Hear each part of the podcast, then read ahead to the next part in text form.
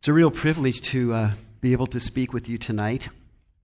And you know, when you have space for preparation, like I've had for the last few weeks for today, since I don't do this every week, you get to think about some stuff. and so I've been thinking a lot the last couple of weeks about what it means to be a follower of Jesus in our time and place in history. And I've come to a very profound conclusion. It would be a lot easier to follow Jesus if we didn't have to do it with other people. Now, the problem, of course, as someone along the way has said, is that when we do come to follow Jesus, we find out very quickly that he brings his whole family with him, which includes all the weird aunts and uncles and even us. And that's just how it is. And so, whether we like it or not, we do live out our faith with other people, don't we? I mean, we live out the whole of our lives for the most part with other people. We do that with spouses and neighbors and friends and coworkers and employees and our children, uh, our extended family, even. And our lives are constantly impacted by these ongoing relationships. And these relationships don't come out of a vacuum, they're really formed within the realities of our time and place in human history. We're all shaped by the human cultures within which we live. And that's not just unique to us. That goes throughout all of history and certainly applies to the earliest followers of Jesus. Jesus' words that we heard tonight uh, are part of a larger response that he had been making to two of his young disciples, uh, James and John, two brothers with apparently very high aspirations they had just finished requesting of him that they be given the, the positions to the right and left of him when he comes into what they referred to as his glory, which apparently in their minds had something to do with taking over the place, ruling power in Israel. And they would like to have those two spots reserved for them. Well, the right and the left of a ruling monarch would be, in our minds, kind of like the new president calling a couple of people up and saying, Why don't one of you be Secretary of Defense? And one of you Secretary of State. The, these are positions of tremendous influence and power. Well, right away, as he often does, Jesus recognizes the misperception that's going on here. And he asks them if they really can accept being that closely aligned with him. Can they drink the cup? He asks. Can they experience his kind of baptism? And they say, Yeah, yeah, no problem. We can do that. Well, the, the corrective that Jesus brings to them is one that really must run counter to everything that these brothers had been assuming about relationships of power. And Jesus points out that the kind of power that lords over people is the kind of power that you see everywhere. He says it's the Gentiles that do that, which is kind of, you know, a, a shortcut for pretty much everybody who's out there somewhere. And it's the kind of power that most of the world experiences. And in that time and place, power and tyranny in the ancient Near East were two sides of the same coin. Well, Jesus, as he speaks to these two brothers, then goes on to make a startling claim. He says, Regardless of all that, it is not to be so among you. Now, in our Ephesian text, Paul is addressing a, a situation that is somewhat similar. The recipients of the letter lived in a very important city, the city of Ephesus, hence the name of the book. And it was home to a huge shrine. They've actually found parts of this shrine in recent years. And a, and a large temple dedicated to the goddess Artemis. Uh, she was a, an icon of worship in that region. And uh, according to popular mythology, Artemis was a twin. And she was born just minutes ahead of her brother Apollo, making her, of course, the older sibling uh, the firstborn, as it were, the one who had priority in birth. And because of that, there was a belief, some scholars uh, believe, that was permeating that particular culture that said because of that close affinity to this female deity, it was very clear that women were innately superior to men. Which half of this room might possibly agree with, I don't know. I was forced to work in the yard all day today. Maybe this is a true thing. I, I don't know. But in tension with that, popular belief was the, the hard reality that Ephesus was still part of the larger Greco Roman world, which was patriarchal, which was male dominated. Men enjoyed rights and privileges and power that were not afforded to women. And I just start imagining the arguments that would erupt in Ephesian households when husbands and wives would try to figure out whose job it is to take out the garbage. I mean, if you're innately superior, do you have to do that? You know, if the law has given you the power, are you exempt from garbage duty? I mean, the fights sound familiar, actually. Um, well, both Jesus and Paul spoke into the cultural and, and societal realities that framed their worlds, but they called people in that context to live in contrast societies that demonstrated a completely different economy of life. And they both recognized that cultural demands were powers that would indeed form how people engaged in human relationships. That was just real. But Jesus still says, it is not to be so among you. And Paul says, submit to one another out of reverence for Christ. You know, none of us can successfully, truly extricate ourselves from our culture. Our, our culture, cultural immersion forms the way that we think about pretty much everything, about life, how we interact with other people. And, and that's why the present reality of the kingdom of God is so often an offense to people. The, the economy of the kingdom calls us to live in a different way, calls us to live with our eyes wide open, recognizing that we are indeed in a culture that forms us, but giving ourselves over to being transformed and reformed by the Spirit of God. And that causes us sometimes to find ourselves at odds with our own world. It also causes us to look more broadly at our own family of faith, really, uh, hopefully with in a constructive sort of critiquing manner as we look at the larger church in the world. And I'm hoping that on that note, God is not keeping a scorecard because I'm not convinced we're going to do all that well, at least in North America. Um, we seem to have just about as many publicized scandals within the life of the church as major politicians do. And we have enough infighting going on among all kinds of Christian groups that uh, makes the hope for unity seem almost fruitless at times. We all know, we've seen the stats that, that divorce rates among North American Christians are pretty much the same as the rest of the culture. Too many Christian writers and bloggers that I've seen have taken up the dual mantles of, of condemnation and judgment and offer up a combative rhetoric that runs parallel to what we hear during an election year by our candidates. And, and I'm imagining someone out there standing on the outside of all of this stuff looking in saying, So tell me, how come you guys are any different? Looks like the same wine in a different bottle, perhaps. And somewhere, off in the background, I keep hearing Jesus saying, It is not so among you. Well, you know, neither Jesus nor Paul speaks to us in, in a way that suggests they experience the realities of their world to go away anytime soon. Uh, Jesus very likely understood that tyrannical, abusive power would continue to hold sway in that part of the world for a very long time. And Paul very likely understood that the culturally formed relationships between husbands and wives, and masters and slaves, and children and parents would continue the way that they had been continuing in that part of the world. And the relational realities of our world aren't going to disappear anytime soon. And yet, Jesus and Paul, in the midst of all of that, still call us to live in different realities. You know, sometimes you'll, you'll look at, a, at your Bible translation and there's a, a heading inserted there. It's not really part of the text, it just sort of helps you to know what's coming next. And there are some Bible translations, translations that will call these household codes. And I get what they're trying to say. You know, I don't, I don't like it. It's not my preference because it kind of reduces what's coming next to a formula. And I'm not clear that that's really what's going on here. Um, because I like to think of that Ephesian text from this morning in this way. Uh, and first of all, last week, Todd spoke of this rich and complex paragraph that comes before all of this. And, and in it, Paul the Apostle calls his Ephesian friends to this very broad, expansive way of life. And he hits it with a bunch of points. He says, Be careful how you live. make the most of every opportunity.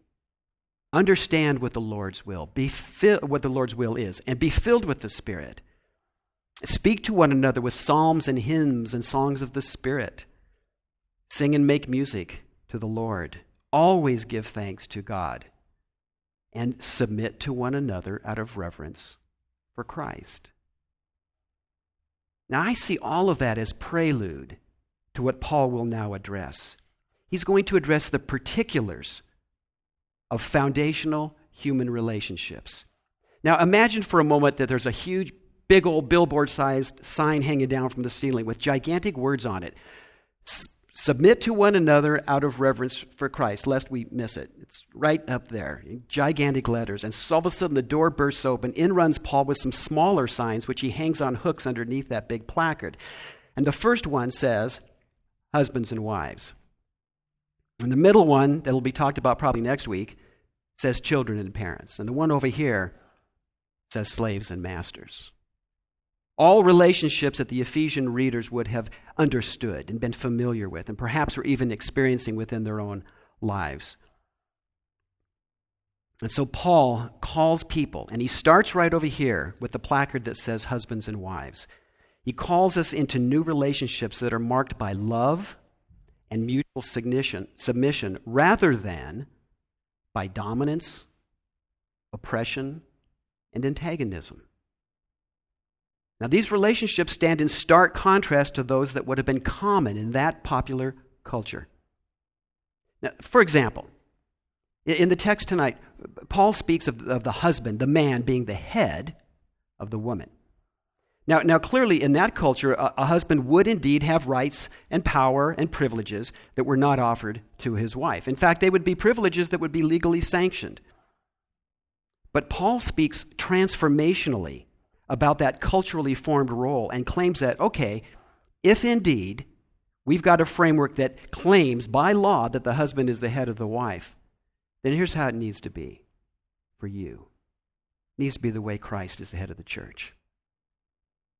It's a headship that has nothing to do with oppression, nothing to do with dominance, nothing to do with antagonism. It has to do with love, sacrifice, and care and self giving. You know, imagine how challenging and difficult Paul's words might have been in that ancient Ephesian context. Maybe he called women to respect, that's the word that appears in our text, to respect their husbands because the larger culture had replaced respect with the concept of innate superiority, one better than the other. Husbands may have been known to lord their power over their wives, maybe even to the point of abuse and oppression. Now, I recognize that this text could be controversial for Christians. I've read the blogs, you know. Uh, I, uh, I've heard all kinds of arguments about egalitarianism versus complementarianism. And because formulas make me nuts, I never did well in you know, science and physics and stuff like that. I don't like formulas. Uh, but I really don't think these kinds of categories fully capture what's really going on here anyway. I, I'm not hearing in Paul's words the establishment of a new kind of hierarchy with men over women. I'm not even sure I'm hearing a flattening out where everything is simply benignly the same. What I'm hearing is a transformational call to a dynamic, love oriented life that finds expression in a culture that constantly works to form those relationships in ways that are other than the way of Jesus. And that's why those big letters on the sign are so important to us. Submit to one another out of reverence for Christ. Now, I also recognize that submission is one of those scary God words, isn't it? Um, you know, when some people hear the word submission, to be subject to someone, it begins to conjure up images that aren't always all that helpful like military hierarchies or monarchies or, or relationships of servitude or slavery. But there's something else going on in Paul's words, I think. He calls his readers to step into attitudes and actions that are characterized as being submissive. And he says, submit. It's a call to come to a place, to submit to one another. It's a willing action, it's an act of intention. It suggests the giving up of one's personal and maybe even legal rights to power, giving preference to the lives of others rather than grasping tightly to the right to control, to manipulate, or to oppress. And in that ancient culture, it was not only controversial, but maybe even scandalous. Maybe in our culture as well. You know, I, I, have to be honest with myself as I think through this stuff and think of the places in my own life where I need to let go of my right to power, places where I've claimed the right to be in control, to manipulate my surroundings, to posture for position. Uh, I'm sure we, I'm hoping we all have places like that. I mean, I'm not hoping it on you. I'm just hoping I'm not up here alone laying claim to this kind of thing. Um, I mean, maybe at times we believe, on a, even on a subconscious level, that we've got a right for these things. We've got a right to withdraw. We have a right to control. We've perhaps earned it in some way. Um, maybe we find ourselves posturing from time to time in order to gain an advantage over someone. Clearly, James and John were doing that. I'm really glad that Jesus said, It is not so among you rather than it is not so in you.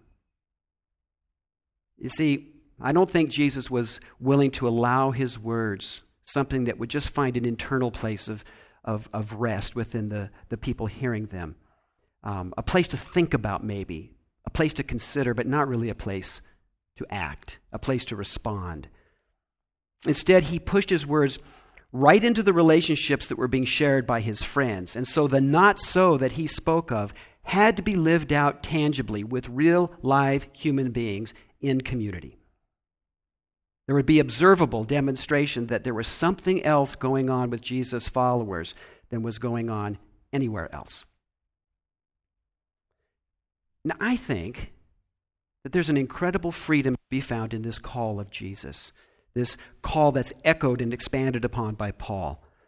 It's a call to be for one another. It's a call to look for the best in one another. It's a call to serve one another out of love and care. It's a freedom to disentangle ourselves from the dominance of self interest and power, and a freedom to authentic love and relationship. You know, the closest that our contemporary world comes to this kind of life is described in one word it's the word tolerance. Um, tolerance is an okay word. You know, I mean, the idea is if we can just tolerate one another, if we can just let everyone do what they want to do and not, you know, get all worked up about it just because somebody acts a little differently or thinks a little differently or believes a little differently, if we could just do that, just tolerate everybody, then everything's going to work out okay. Um, now, I'm all for tolerance, particularly when tolerance is a firewall against hatred and violence. But for us, it stops a little short. Because, see, I can tolerate you and not care a whole lot about you. You know, I can tolerate what you do, what you believe, what you think, and not care one way or the other, but at least I've tolerated you, haven't hated you, haven't brought violence into your life. See, tolerance is indeed a firewall against hatred, but for us, it's also a firewall against love. And for us, that's insufficient. See, for us, the goal is not tolerance, the goal is love. You know, none of this is to say that communities of Christians are supposed to somehow be isolated from and in constant antagonism with the rest of the culture. I know there are those out there that think that's the case. I, I don't think that's our call to be, in be combative with our culture all the time. Uh, on the contrary, it's to say that the not so of Jesus and the submit to one another of Paul are descriptors of life within the community of Jesus that are to serve as the light of the world, the salt of the earth, offering up to everybody the possibility that there can be a new kind of life with relationships that can flourish in love and mutual care. And the real source of power in all of this isn't us in the first place, it's the ongoing work of the Holy Spirit. It's the Spirit that does the work of transformation as we submit ourselves over and over to God and submitting ourselves over and over to one another. Well, Jesus offered up to his friends the, the best and only example of what he's describing in his not so message. He offers up himself. And he says, For the Son of Man came not to be served, but to serve, and to give his life as a ransom for many. And my friends, this is the word of the Lord.